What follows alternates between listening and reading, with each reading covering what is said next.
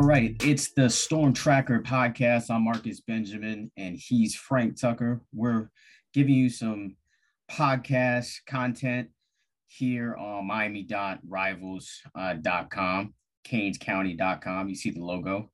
And um, we wanted to start off with the, the big news of the weekend or the unfortunate news for Hurricanes fans was um, hearing that a few recruits decided not to commit to Miami. I mean, and I think uh, we're all having withdrawals because we all kind of expected Miami to continue on this crazy run uh, that they have been going on with recruiting.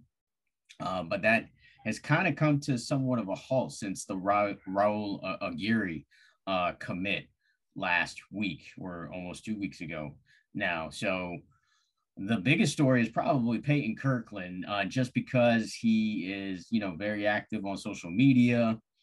And last week it, it came out out of nowhere, left field, that Texas was involved in his recruitment. This is a, a team that wasn't in his top schools list, uh, kind of came out of nowhere. Um, a lot of people have conspiracy theories as to, you know, how Texas even jumped into the commitment. And then he jumps out and says, oh, it's fake news.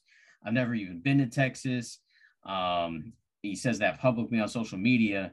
And then lo and, lo and behold, on Saturday night, he commits to where? Texas. So your thoughts, Frank, on just that whole situation and and how that all went down with Peyton Kirkland. I've never seen a recruitment like Peyton Kirkland's process. The kid, speaking to the kid, he seemed all in on two schools, Michigan State, Miami. All signs pointed to him committing to either one of those programs even before he committed to Texas, his header was still his family picture with the staff and support staff at the University of Miami. So all signs pointed to this kid either being with Miami or Michigan State. I could even see a dark horse commit, could have saw a dark horse commitment to Oklahoma. They were recruiting him really hard, but Texas was not even in the cards. I the kid played everybody you know, credit to to anybody that had a prediction for that kid to go to Texas. He even said himself, "Why would I go to Texas?" with emphasis. So I just don't see how that happened. Obviously, NIL is a big factor in these kids' recruitment nowadays. We're going to start seeing things like this happen often. I think that you're going to see things like Jaden Bonsu and Malik Bryant pushbacks happen more prevalently. Those two kids, who knows what's going on exactly with their recruitment. There hasn't been a lot of talk with Malik Bryant in regards to what's going on with him.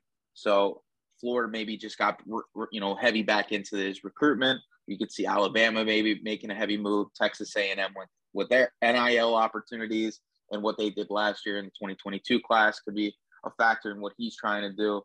So we'll see, we'll see. But Peyton Kirkland, in regards to his recruitment, I've never I've never been able to not get a feel on a kid like like Kirkland. You and I spoke about this before he even committed. Yeah. Uh, it, it was a weird it was a weird situation. He was supposed to commit with Malik Bryant, and then all of a sudden they were doing two separate commitments. Uh, it, it, was just uh, I don't think that he got a great feel for anybody outside of Texas because of the opportunity to play left tackle, and he can deny that all he wants, but all the signs are there, right? Miami has been recruiting multiple offensive tackles in this class, and Samson Okunlola and uh, Freeling on top of Francis Mauigoa. So there really wasn't an opportunity for that kid to play anything other than offensive guard at the University of Miami. Michigan State, you saw an opportunity for him to potentially play offensive tackle, but his frame and his size of 330 plus pounds really just projects him out to be a guy that is going to be stronger in the interior. But one of the things that he tweeted was um, that Arch Manning was looking for a left tackle. So I guess that was the ultimate reason. Yeah, I mean, I, am not mad at him, uh, you know, going to Texas at all. It's just the whole process was just so odd uh, to me. I mean, we've been watching recruiting for years now, and I don't think we've seen um, you know, quite a situation like this where school just kind of jumped in out of nowhere. Uh, the kid denies it on social media, and then all of a sudden he does actually commit to Texas. I mean, with the NIL going on, um, there's a lot of speculation on, you know, if he was offered some kind of NIL deal, um, which, you know, um, could make a lot of sense uh, to, to be honest, because for for a team like Texas, who you know we, we know every, everything is big in Texas, including their wallets. Um, so for him to go to a, a team like the Longhorns, who have their own network, um, only college football team with their own network, it just seems um, it, it's it's it's it just seems easy to assume that this this was some kind of NIL uh, type of deal. Uh, uh, now, I'm not saying that's true or anything, but it's it's easy to assume something like that with a situation like this. Uh, but from from what from we what we learned is that Miami stopped recruiting him maybe about you know a, few weeks ago, and you know they're focusing on other targets like uh, Tommy Kinsler and and Connor Lew. Um, I hear are players that they are continuing to look at. Of course, Samson Okunlola, Pancake Honcho is somebody who is highest on their list as far as offensive linemen. And to be honest, I saw Peyton Kirkland uh, during the Under Armour uh, camp, and he was good, and he definitely won uh, the award uh, as far as the offensive lineman MVP. But I, I agree with with the the other stances that he should move into the inside. I mean, he compared to the other offensive linemen that Miami is targeting right now, and just even with Francis Mauigoa, who's already a part of the class, I don't see Paklin. Uh, Paklin, I might as well just call him that. I don't see Paklin um, uh, overtaken like a Mauigoa or or a, a Samson Okunlola. Um, and quite frankly, I think Kinsler has potential to be a better guard than Kirkland. So, so yeah, I mean, uh, it's on to the next one for the Hurricanes. It's just one of the most odd or weirdest situations uh, I've ever seen in recruiting.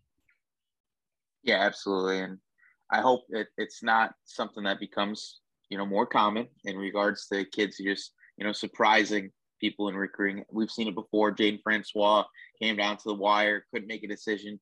Uh, we've seen Alex Collins, you know, mom's taking this, you know, the, you know, the, the, the papers to sign at right at the last second. So there's always crazy yeah. stories in recruiting. It's just part of the game.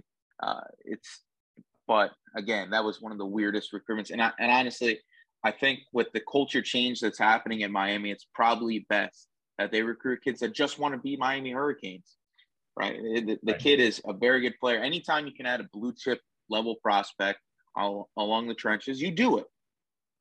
But the fact is that he was a blue chip prospect very early, very early on in his recruitment. He had 50 offers going into his junior year. So we really haven't seen a rise in his recruitment. We've kind of seen a downfall. He was a top 100 recruit, borderline top 50, I believe, who has dropped down into that 225 range. Mm-hmm. So the potential isn't the same as it was when you were recruiting him when he was a freshman or sophomore at Dr. Phillips as a freshman starter. And honestly, the lack of success we've had with John Campbell kind of projects that it's not exactly a place you have to dip to dip into so consistently. Agreed. He's a talented player, talented player, but good luck to him. Yeah, absolutely. And um, we'll, we'll just move on to the other news that happened on Saturday. Saturday was supposed to be like a huge day uh, for the Hurricanes. And unfortunately, Joenel Aguero uh, commits to Georgia. Um, I felt strongly about him committing to Miami based on the conversation that he had uh, about how his relationship with Addae was really strong and they continue to talk every day. And he has developed him as a as a as as a player and, and as a man and and then his relationship um, with his family with uh, coach cristobal. It seemed like all signs were pointing towards um, Aguero committing to Miami, but unfortunately for Hurricanes fans, he commits to Georgia. Um, he goes to the you know national champion and and and um, that of course is not a not a bad choice, but from what I saw from him in the at the uh, Future 50 in uh, Bradenton, I didn't see a player that really flashed a lot in one on ones. Now, this was without any pads. and he projects to be more like an in the box type of guy. So, so those guys typically don't excel in these type of formats, but I think um, if if if they're looking for an in the box guy, then the guy that I prefer of the two that Miami was looking at is uh is Jaden Bonsu. Um, I think Jaden Bonsu is, is kind of a better fit uh, at, for Miami, and perhaps they are concentrating on him to fill in that in the box safety void. Uh, Bonsu ended up uh, delaying his commitment. Uh, I hear it wasn't because of Miami uh, or his relationship with Miami. He's still projected to commit to Miami. Just put out a video on his IG where he's working out in, in UM shorts. Uh, so all signs are still showing that he will commit to Miami, and I and as as a as a hur- as Hurricanes fans should should feel um, pretty good about about having Bonsu as the replacement for uh, for Aguero. Yeah, I, I think once again, it's a blue chip prospect. You want to get that kid into your class if you can, right? But we've seen Joenel Aguero on Friday nights against American Heritage. He made some plays, didn't stand out to the level of a Jaden Bonsu, who you turn on the film of the kid, and he's explosive at the point of contact. He's able to make plays in the passing game as well. He's going to probably play more of a striker, strong safety type role at the University of Miami if he does commit but he's the more explosive player, despite not being as highly ranked as Joenel Aguero. I think that Joenel Aguero is going to be an asset at the University of Georgia. They are going to have some depth issues going forward at, at the safety position. That's what happens when you push kids out after three years, you know, into the NFL draft. So he's going to do well there, I think. I think he probably fits best in more of a two high system. He doesn't flash the same ability to be an enforcer in the run game that Joe that uh, uh Jaden Bonsu has. So I think the better fit for Miami going forward, especially when you're only going to really need one safety in this class when you're going after guys like Zaquan Patterson in 2024. To have a guy sit there for a year behind Avantae Williams, James Williams, and Cam Kinchens, and potentially Brian Ballum would be, you know, the Bonsu kid. The, the Bonsu kid fits the fits the mold of someone that that's going to need to learn a little bit in regards to his coverage ability.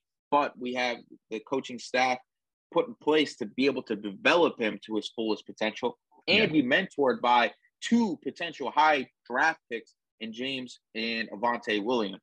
So yeah. I like I you know people are going to be upset because we didn't get the four for four or the five for five if you want to consider the Peyton Kirkland kid, but you got to look at it at a positive. They're still in the they're still in the cards for Jaden Bonsu, who I think is a top ten safety and could get a ratings bump on the next update for Rivals. Yeah, and another player who was in the cards for Miami is Malik Bryant. Malik Bryant uh, is still in the cards for Miami. Um, he just delayed his commitment, just like Bonsu uh, did, and uh, hearing rumblings about the Gators uh, jumping into the mix here. Um, he's over there in Orlando out of out of Jones High School, and he was at Bradenton uh, or was at IMG in Bradenton, um, very close to to to the Gators. And this would this will kind of sting though if he if he ends up committing to Florida, because I know Hurricanes fans probably hate Florida more than Florida State, uh, just because they've been known to to duck games uh, over the years, uh, saying that their conference is too tough to add Miami to the schedule. So that is still a bitter rivalry, despite them not playing every year, but they will be playing in back to back years starting next year. So looking forward to that. So if he ends up burning Miami for Florida at a position of need, I'm not going to say that this is this would be devastating, but this would be a pretty big blow to Miami because four-star linebacker, Uh, projects to be like an edge rusher, outside linebacker type of guy. Uh, he can cover as well, but his specialty is really more so uh, staying on, on, the edge and, and and holding that edge. I mean, I mean, what what are your thoughts, Frank? If if he's if he spurns Miami and goes to the Gators, that would be a tough loss. It'd be a tough loss, not so much because of the player, but because it would kind of kill the momentum for a top five recruiting class nationally. You need to grab four, high four star and five star prospects to get into that top five range. Some people potentially talking about Miami as a dark horse for that number one spot. If you're going to compete with Notre Dame, Alabama, and Ohio State and Texas in this class, you're going to have to grab kids that are high level prospects. And Malik Bryant is one of those type of players. I personally think he fits better as a defensive end. That's what he was recruited as early on in his recruitment. Uh, he's 6'3, 245, 250 pounds, really athletic, not a developed second level player at the moment, like a Raul Aguero or a Bobby Washington, but he has the potential to have some positional versatility. We don't have a ton of talent at defensive end right now. You got Jayden Wayne in the fold. Rueben Bain hasn't hasn't uh, you know committed just yet. Hopefully, he does end up in the class. You are recruiting several other blue chip defensive ends, but the top schools are on those kids as well. So getting a Malik Bryant in the class gives you that option to either to put him wherever he's able to play right away. I think that he's a really good player. The best part of the 2023 class is that there is some talent at the linebacker position.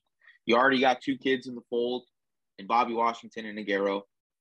Stanquan Clark is a hometown kid who just made his move to Miami Central, something that we'll talk about in a little bit. You also have Javon Brown, who hasn't picked a school yet.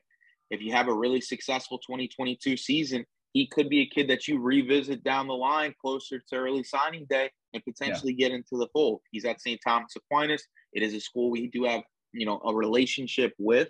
We have grabbed some kids there from in the past.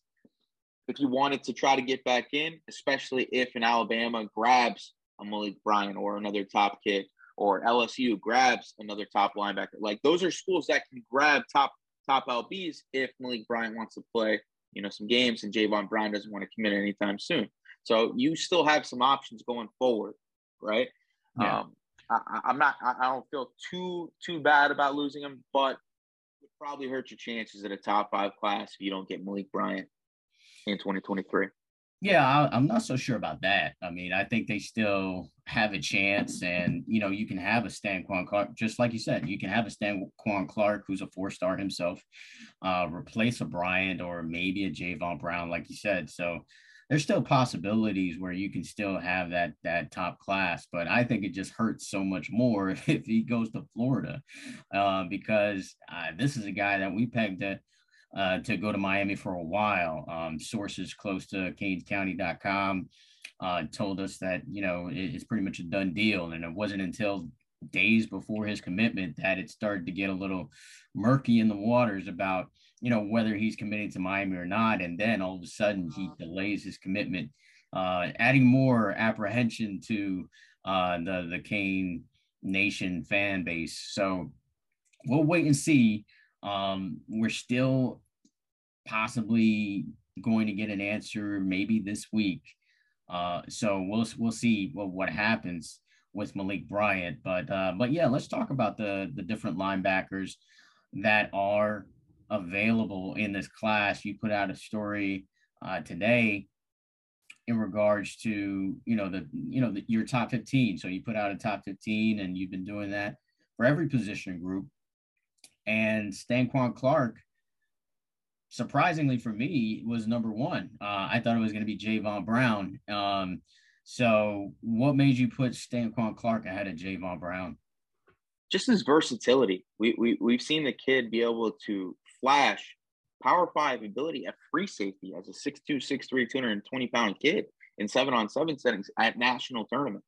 We've seen him play both inside and outside linebacker at Miami Killian for a team that had a chance to go to the state championship had they beat Miami Central in the third round of the playoffs last year. This is a kid with high level of production since his freshman year, had over 125 tackles, opposite Bobby Washington last year.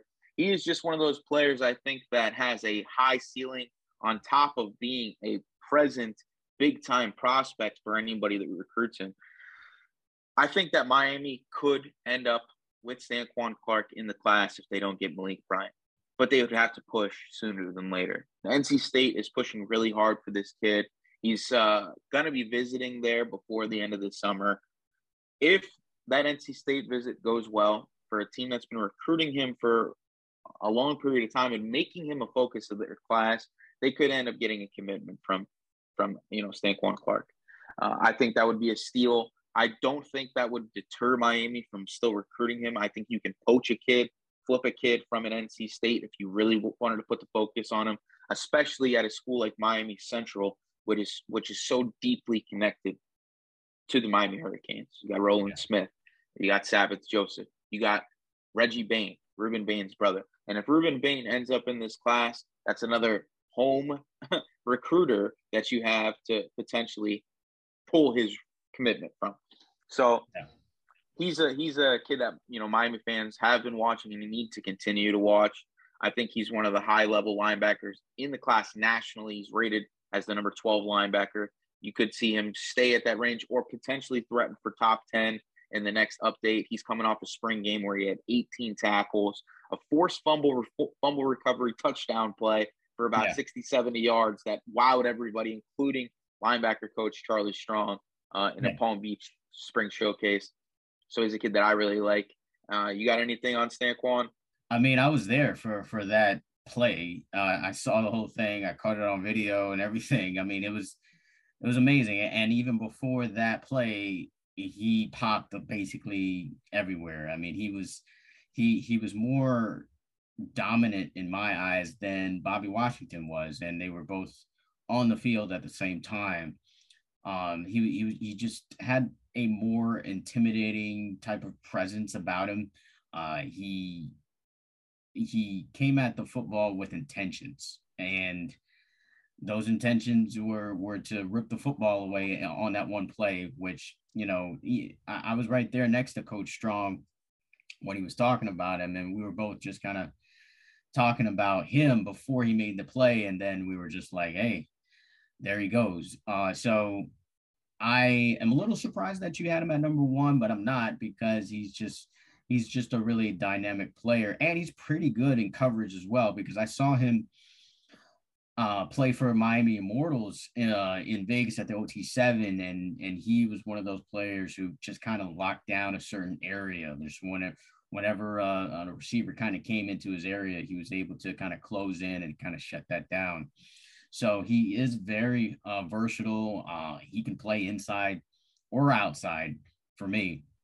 And to for for Miami to continue the linebacking tradition tradition now that he's at Miami Central, you you just got Wesley Bissainthe added to the fold. Now you can possibly add another Miami Central linebacker, I think that is is even more critical for for Miami going forward uh, with recruiting. And yeah, NC State is is has always been a team that he's talked about. Then I did speak to to Stanquan in in Vegas, and he you know mentioned NC State as that as how they've been always recruiting him, but he did also mention Miami um, as as a team that is constantly in, in contact with him as well. So this is going to be, you know, I think a, a tight recruiting battle to the end. But NC State, I mean, they just got Damon Fagan, you know, so them adding a, a player from South Florida uh, could be something that continues for the Wolfpack over there, and that and that's a team that will will likely be playing every other year now with the new ACC scheduling format. So, so so you know, it'll be interesting to see um, where Clark goes. And um, there, there are other linebackers on the list that, you know, just kind of popped out for me on that list. And it's where Clark could have possibly gone. And that's Miami Paul uh, Palmetto.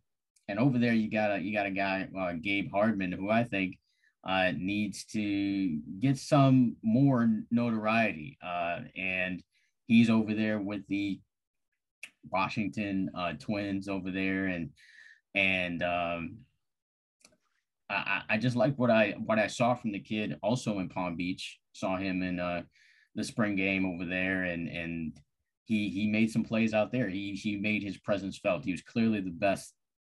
I think the best defender on that team, um, better than uh, Willis McGahee the fourth. So, um, so what what are some of the other players on your list that you that you want to mention? Yeah, like I, like you said, Gabe Hardman is an elite South Florida linebacker. He doesn't have the measurables to met, you know become a Power Five prospect, but he's an absolute steal for South Dakota, where he's currently committed to. I think the kid would be a bona fide stud for a school like FIU or FAU if they wanted to keep him home. Group of five schools like Marshall have recruited him. So you could potentially see a flip somewhere down the line if somebody wanted to put that pressure on a South Florida kid, maybe build a pipeline to Palmetto uh, for those kids that aren't the elite prospects like Bobby Washington or Ja'Cory Barney. The kid had over 100 tackles last year, shined in big time matchups like Deerfield Beach, Homestead, Columbus multiple times. So he's a proven, proven winner and inside linebacker for a Palmetto team that is consistently in state championship contention. Uh, another kid that I think deserves a lot more credit, despite a subpar junior year, is David Vidala out of American Heritage. This kid's a two time All American selection. He has over 250 tackles in his high school career, and that's with a subpar junior year, like I said. He's coming back home to American Heritage where he won a state championship as a sophomore. So he's a two time champion, two time All American. Just the, the accolades go on and on for this kid. I'm going to vouch for this kid with for uh, a recruiting bump, a rankings bump, um, and rivals when that time comes. He is a middle linebacker throwback type player. A lot of people comparing to you know Zach Thomas, you know former Dolphin, great just because of the hometown connection. But the kid is a winner. He, he's he's extremely successful in that heritage scheme that brings a lot of pressure with their backers. He is a MMA fighter as well. So the kid okay. is a dog through and through. Um, I expect a huge senior year from that kid, especially that they they could have a deep playoff run, potentially meeting Miami Central once again in the playoffs. Uh, and another kid that I think people need to look at because the pedigree is there. Diego Fagot from Navy uh, is now with the Baltimore Ravens, and he also played at Calvary Christian. And the kid I'm talking about is Lucas Myelke. He's 6'2", 6 foot 3, 210, 215 pounds. Not many people know about him just because of the school that he plays at. But if you watch the kid play, he's knocking people back, doing it against teams like Booker T. Washington. He's a great player. We saw him as a sophomore do it against Chaminade Madonna. We've seen him do it against Cardinal Gibbons as well. Kid has the production of a 100 tackle linebacker. He's probably more of an inside guy. I could see him being a high academic prospect at like an Ivy League level school or a Navy or Air Force and becoming a guy that becomes an all conference type player at the FCS level or somebody that becomes an undrafted free agent, low draft pick type player, um, you know, going forward. Okay, sounds sounds good, and, and more on that on CanesCounty.com. Uh, complete list. Uh, we'll have the 2023 and the 2024 uh, list of linebackers from South Florida to look out for. Uh, so I wanted to talk about something that um, everybody's excited about, and that's football season, man. Uh, the Hurricanes football season is about to get underway. Uh, so I took a look at the the odds for you know ma- some major categories uh, for the Hurricanes. And, you know, I'll just, you know, throw them out and, and you, you tell me, you know, what you think. So the first one I'm going to throw out is, is the, the win total for the Miami Hurricanes. Uh, first off, just a guess of, of what, what that's, what that is for the Hurricanes. I would probably say there's an over under of like eight and a half.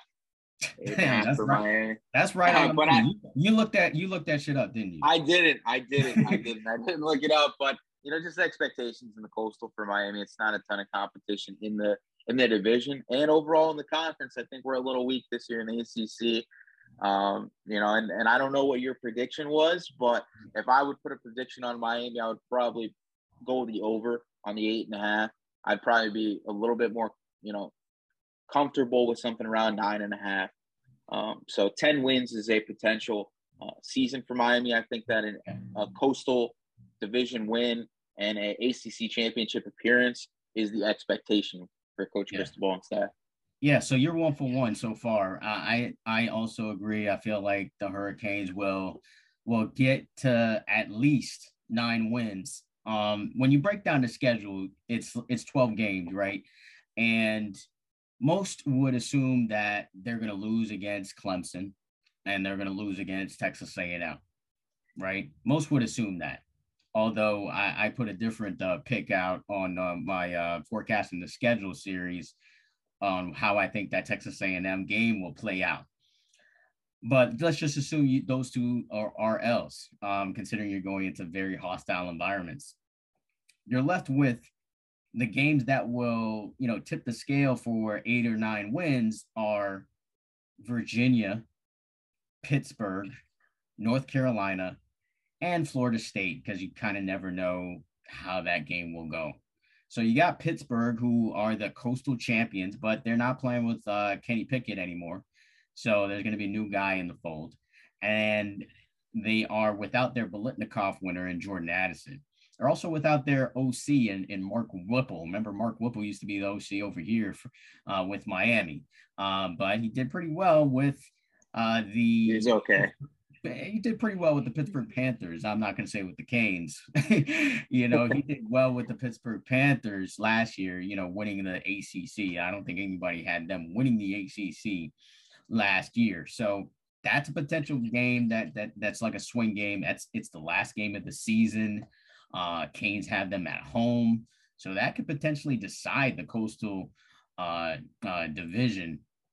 And then you have um, North Carolina, who, if you look at the recruiting like rankings um, year to year, they're, they're the closest to Miami besides Clemson. Of course, Clemson's kind of, you know, the top dog of the conference, but besides Clemson and Miami, uh, North Carolina has been kind of recruiting on, on the same level. So, uh, although they lose some guys as well, Sam Howell is off to the NFL as well um, at quarterback. That could be potentially a, a trap game. Say if they did beat Texas A&M and then they blow through Middle Tennessee State, then they have a bye week.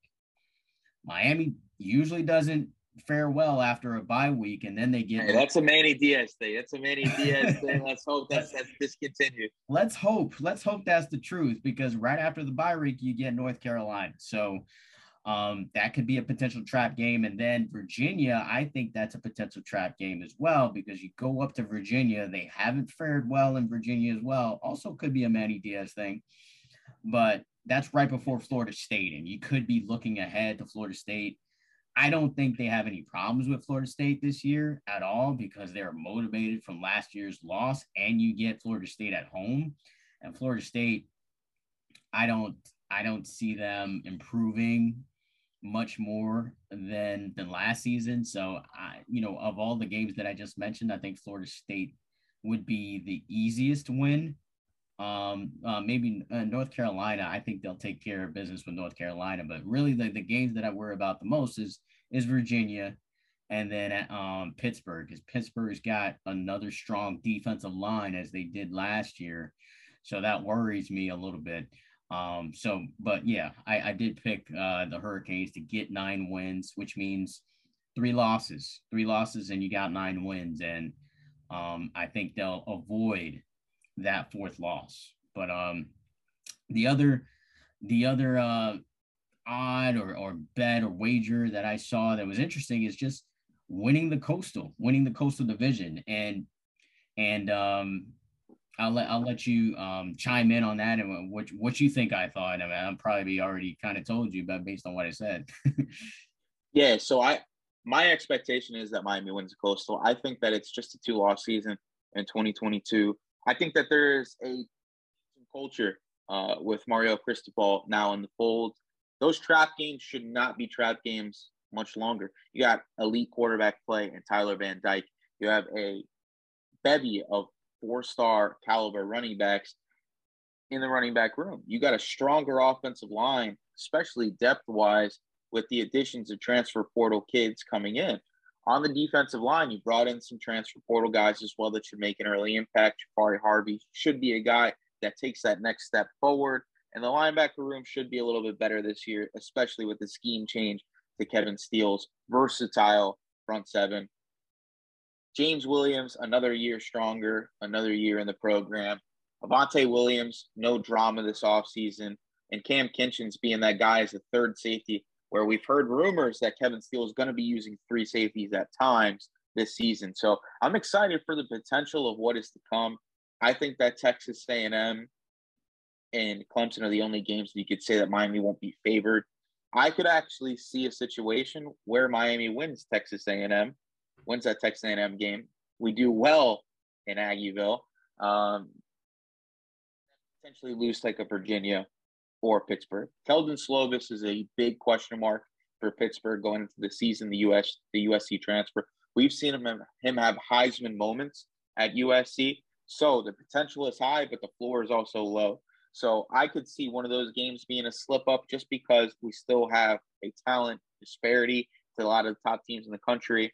I don't see North Carolina being much of a threat just because of lack of quarterback experience. Could there be someone that steps up and becomes that next Sam Howell?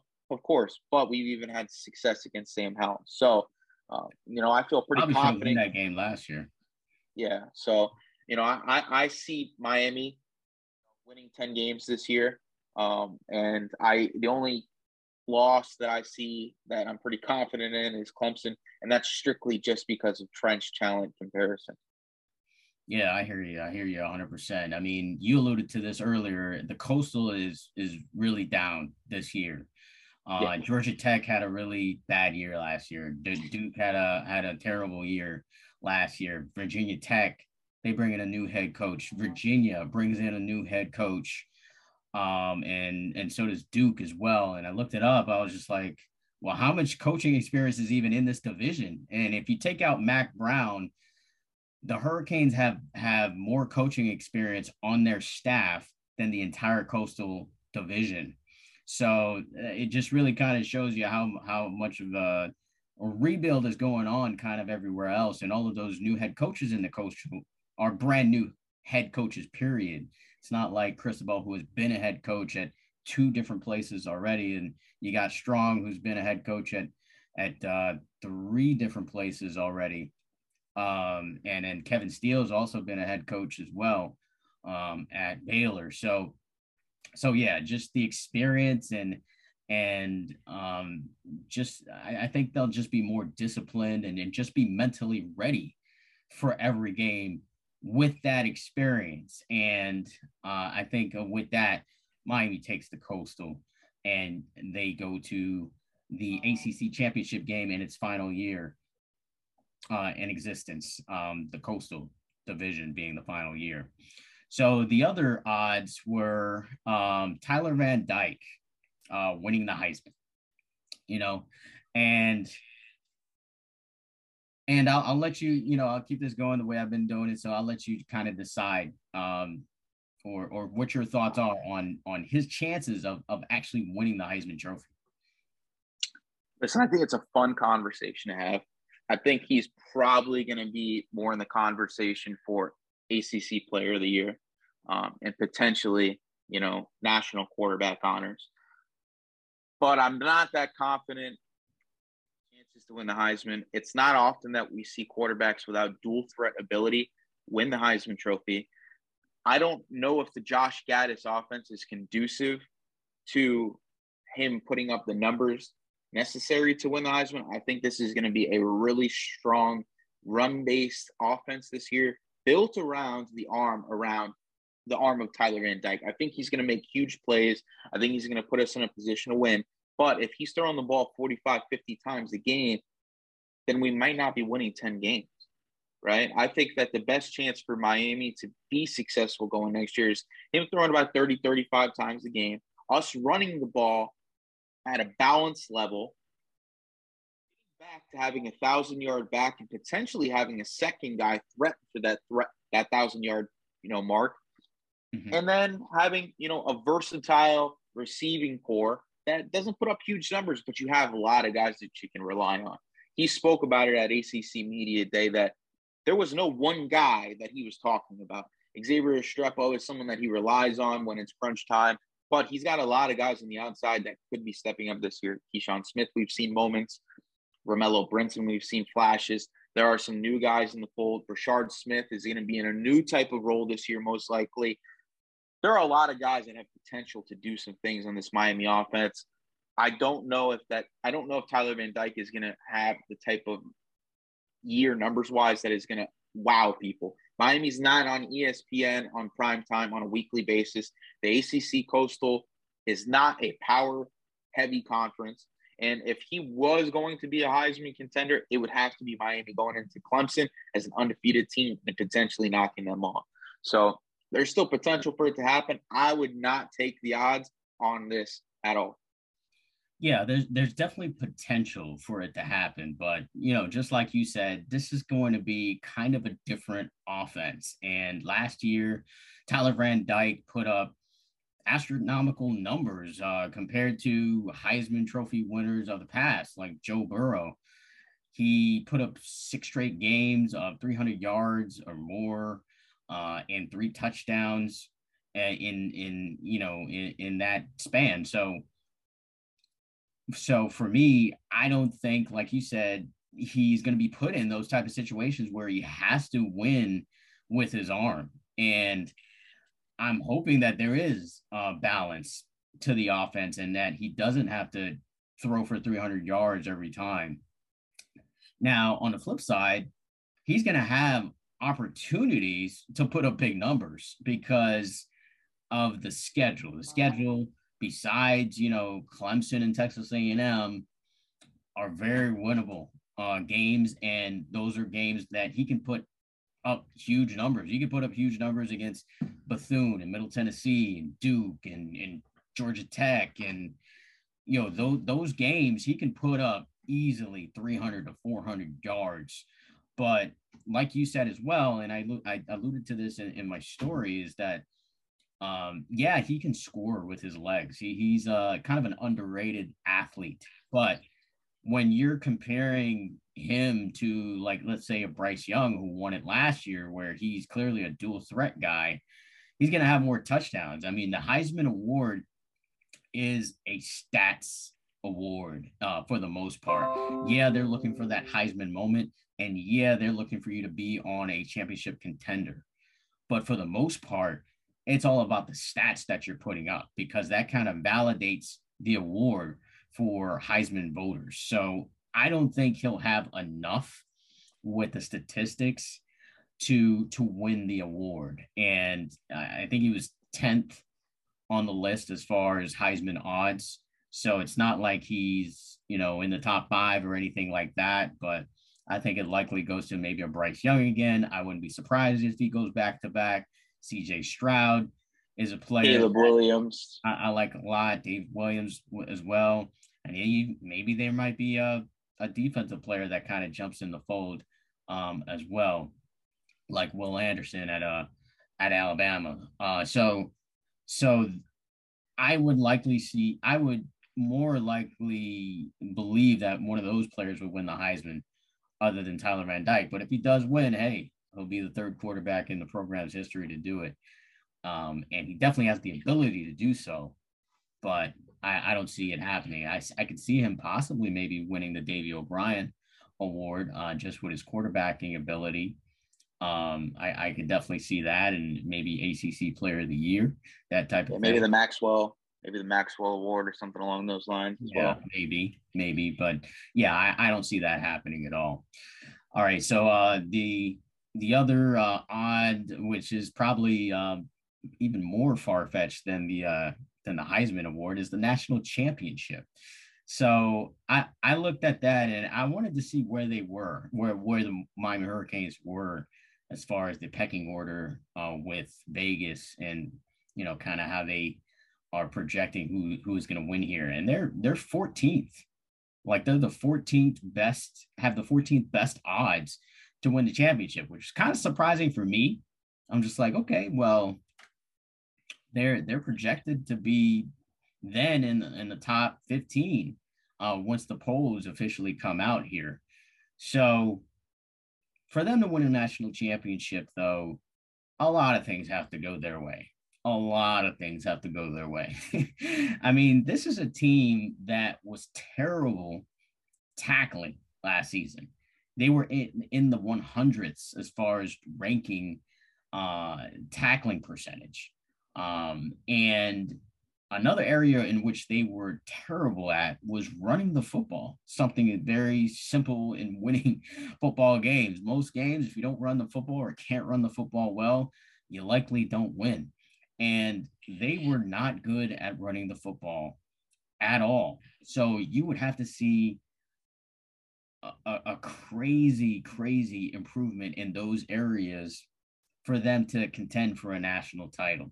And I just don't I don't see that happening. And and um if by chance they they they somehow uh, beat beat a Clemson and uh, make it to the college football playoff, I don't see them getting any farther than that because clearly, to me, the Georgias, Ohio States, and the uh, Alabamas of the world.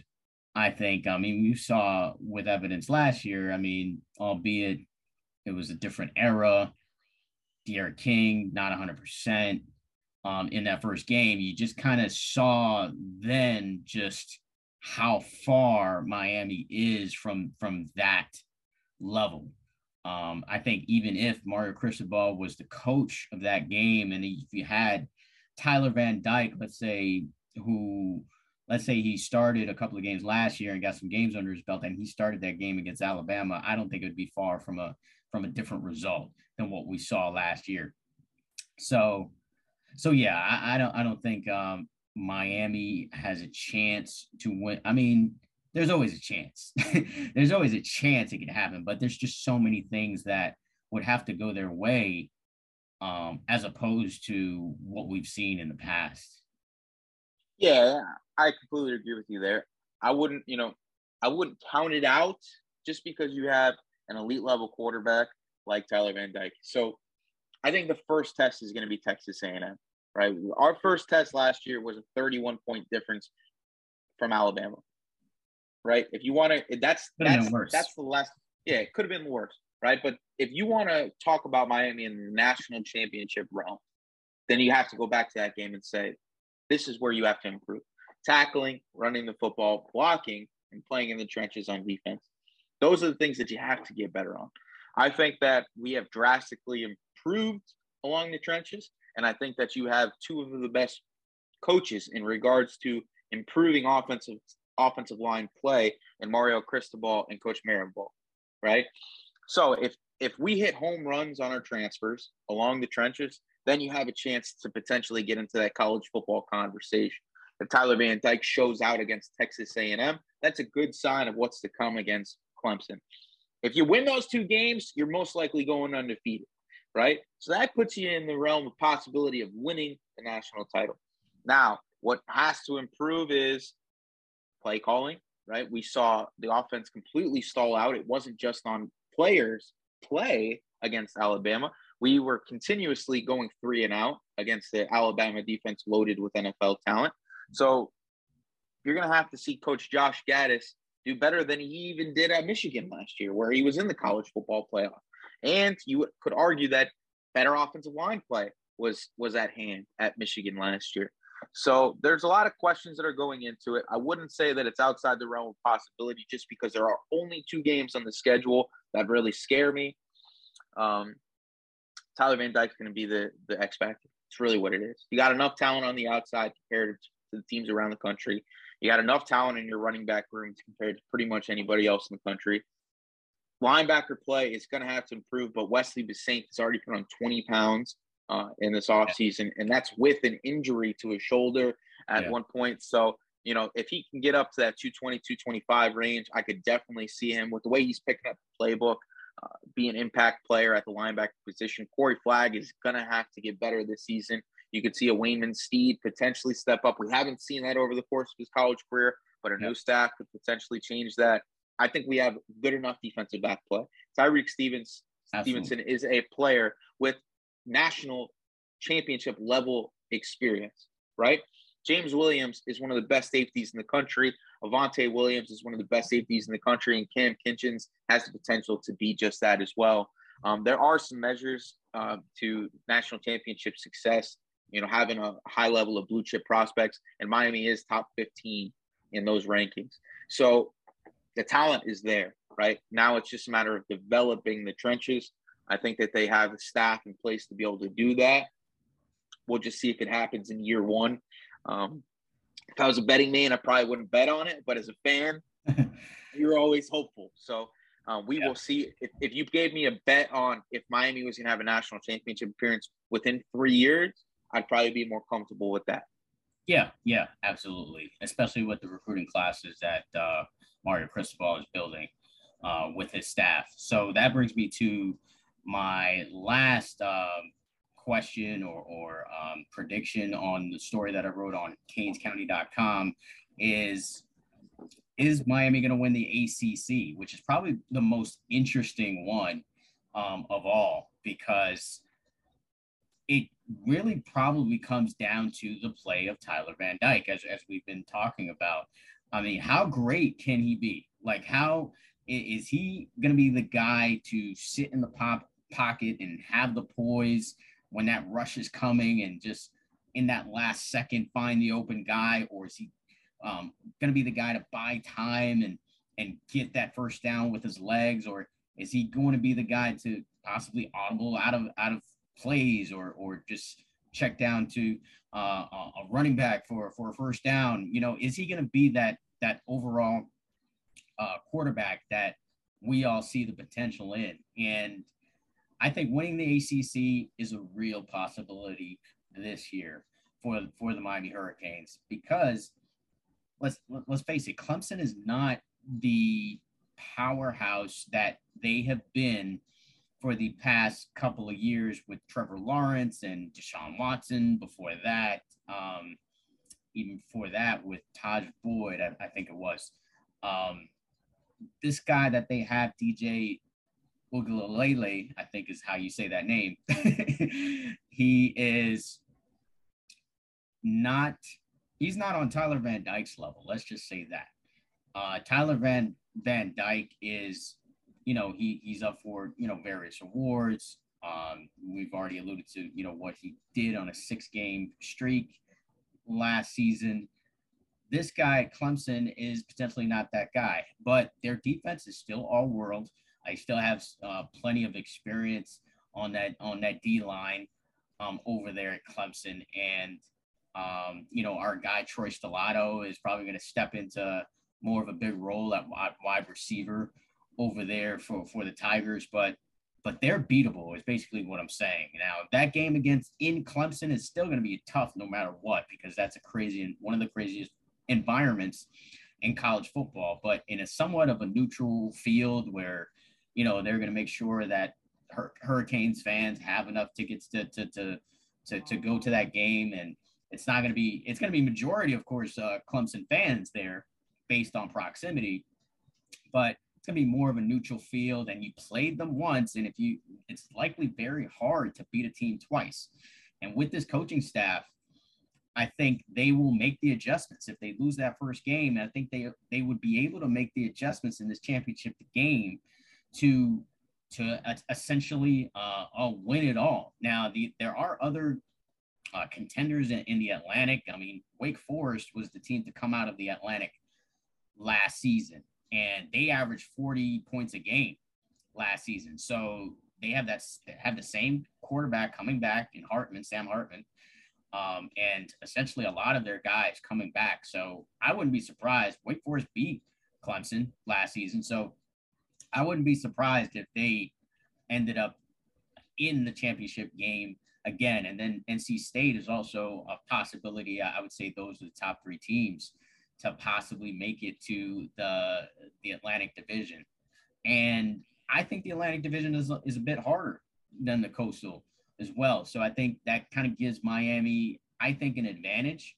And after going through the the pressure of a Texas A&M game, the pressure of going into Clemson and and and trying to win that game. And you know, the environment here in Miami for the Florida State game is going to be uh, you know, a, a great, a loud environment. I think they'll be able to handle. I think they'll be able to handle that type of pressure and really, um, you know, pull through in, a, in an environment where they're going to feel the uh, the pressure to to win that game. So, um, I'll hold off on my prediction now, although I probably already given it away. But uh, what, what what do you think about the the Hurricanes winning the ACC conference this year? Yeah, I, I wouldn't put them as the favorites to win it um, right now as a betting man, but as a fan and as someone looking at it, you know, with a bias, um, I do think it's a possibility. Just alluding back to the the factor that you said was they play twice. They play twice. You lose that first game, you guys keep it close. You got a chance in the ACC championship game. Defensive line play is going to be big for Clemson this year. They have one of the best front sevens in all college football. They have recruited well over the past several years. They've really upped recruiting standards over the last few. There's still a lot of talent there. Will Shipley's going to be running the football. He was the number one running back in the country just a year ago, I believe. There's talent there. You know, DJ at one point was the number one quarterback recruit in the country. So we could see a flip in what he's able to do. But losing Tony Elliott and losing Brent Venables is going to hurt them tremendously. Yeah. The question is, is Dabo Swinney a good enough coach to turn the tide and be what everybody expected him to be was baby Saban, right? We've seen Saban lose coordinators and do the same thing again the next season. We haven't seen Dabo have this issue yet because he's had such consistency with his coaching staff over his entire tenure. So there's some change going on at Clemson we've never seen before. So there's a lot of question marks there. Um, you got to give them credit just because of the talent base that they have from elite levels of recruiting. But Miami is Miami's had success in recruiting as well. Despite the failures of past coaches, we've consistently been a top 15 program recruiting. That's the reason that we're a, the 14th best odds to win the national championship. So I don't think that the talent disparity is there that Miami can't keep up with Clemson. We're going to see it in that first game. If they can keep that within a score within 10 points, I could see this being a really interesting ACC championship game. And if Tyler Van Dyke takes that turn, especially in that Texas A&M game, like I said before, I could definitely see Miami winning the ACC championship and either getting a New Year's Six bowl or a potential appearance in the college football playoff it wouldn't be outside the realm of possibility. When you have a coach that comes in and is a grinder like Mario Cristobal, we've spoke about it before. He is there from 5 a.m. in the morning until 8, 9 o'clock at night. Family's important to the guy, but football is more important. This guy has instituted a change in the program that we haven't seen prior. There were there were hopes of it being that way with with Mark Richt. We saw some recruiting momentum when he first got in but we have not seen someone step in at a high level and do it the way Mario Cristobal is doing it. Every recruit that we have spoke to said their most intense practice they have seen amongst all their visits was the University of Miami. That's a testament to what is changing at changing in Coral Gables. So you see it with all the legends. They're even talking about it. The Warren Sapps of the world. It's they're talking about Miami as they're potentially back. They're grinding. They're grinding. They're not there yet, but the U is grinding. And I think that there is definitely a chance for this to be a special season. And I think it's going to be huge for recruiting, especially with kids like Damari Brown and Malik Bryant, and keeping kids like Francis Mauigoa and Jaden Rashada in the fold. That you got to win 10 games and you got to have an ACC championship appearance and potentially win it all. And if you win it all, you change the entire perspective of the program. We're not losing games to Florida State. We're not losing games to Virginia anymore. We're not losing games to Duke be based on a, a long walk to the field. You know, those, those things those things are changing. So with everything changing, I think that there's potential for Miami to win it, and fans can have to just be happy with that right now, coming off a failed season that was 2021. Yeah, I mean, eh, I mean, if you look at last season, last season they won seven games with those terrible statistics I, I threw out as far as them being in the bottom, you know, eighth of of tackling and and the running game, and they were still able to win seven games is where you see just the room for growth for this team because Tyler Van Dyke didn't start all of the games, so he wasn't there for Alabama, and he was there for kind of half of that Michigan State game when he, uh, when uh, you know, uh, D'Eriq King um, was injured, and and you have you don't lose a lot. You, you didn't lose a lot of guys uh, to to the NFL or or impact guys, I would say. Um, you still had Zion Nelson uh, come back. You've got Leonard Taylor, who has potential to be one of the best defenders in college football, coming back. Uh, James Williams uh, back, and then you know you talked about Tyrique Stevenson, who we both seen in in high school. Just at times he was the most dynamic player in all of South Florida. So when you got those type of players coming back, and you add a veteran coaching staff, the sky's the limit of of of where this where this team can go. So it's definitely a chance. And when I was in Vegas, I'll let you know right now, I put in the bet for Miami to win the ACC championship game. you know what I'm saying? I was like, all right, it's in my hotel. I'm gonna I'm gonna let it ride, and I got it at plus. Get that book. Yeah, Get that book. Yeah, I got it at plus seven hundred. So, so you know, come, come on, Canes, let, let, let, let's do it. Do it for your boy at least. You know what I'm saying? he needs he needs the mortgage back. exactly, exactly. So, so yeah, I think the Canes uh, uh, have a, have a very good chance. I, I think this is a, a very good year for them to do that because, like I said, you know, uh, Coastal Coastal is, a, is weak this year. It's the last the last uh, year of the Coastal Division, and it's a perfect opportunity for them to win division, just get into the championship game. You play a team that you're going to play twice essentially if you play Clemson. Um, it's just a really uh, a, a, good a good chance for them to really solidify themselves back into the national title picture or conversation uh, for years to come. But um, after that, man, uh, we got the barbecue coming up uh, this weekend. Um, I heard that you know a lot of the kids are not trying to say that they're going to the barbecue because uh, Florida is having potentially a barbecue as well over there in Gainesville, so they don't want to uh, release the names, but you know, media guys like us, we're to release those names. um, pr- probably more so closer to the to the weekend.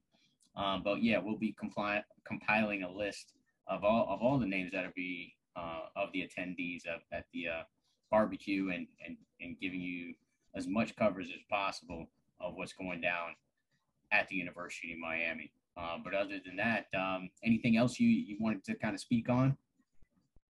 No, I you know one thing I think Canes need to watch, especially over the next month or two, is Jurrion Dickey. We'll, we'll, we'll touch on it more, but just uh, just keep that in your back pocket and, and, and watch that watch that going forward.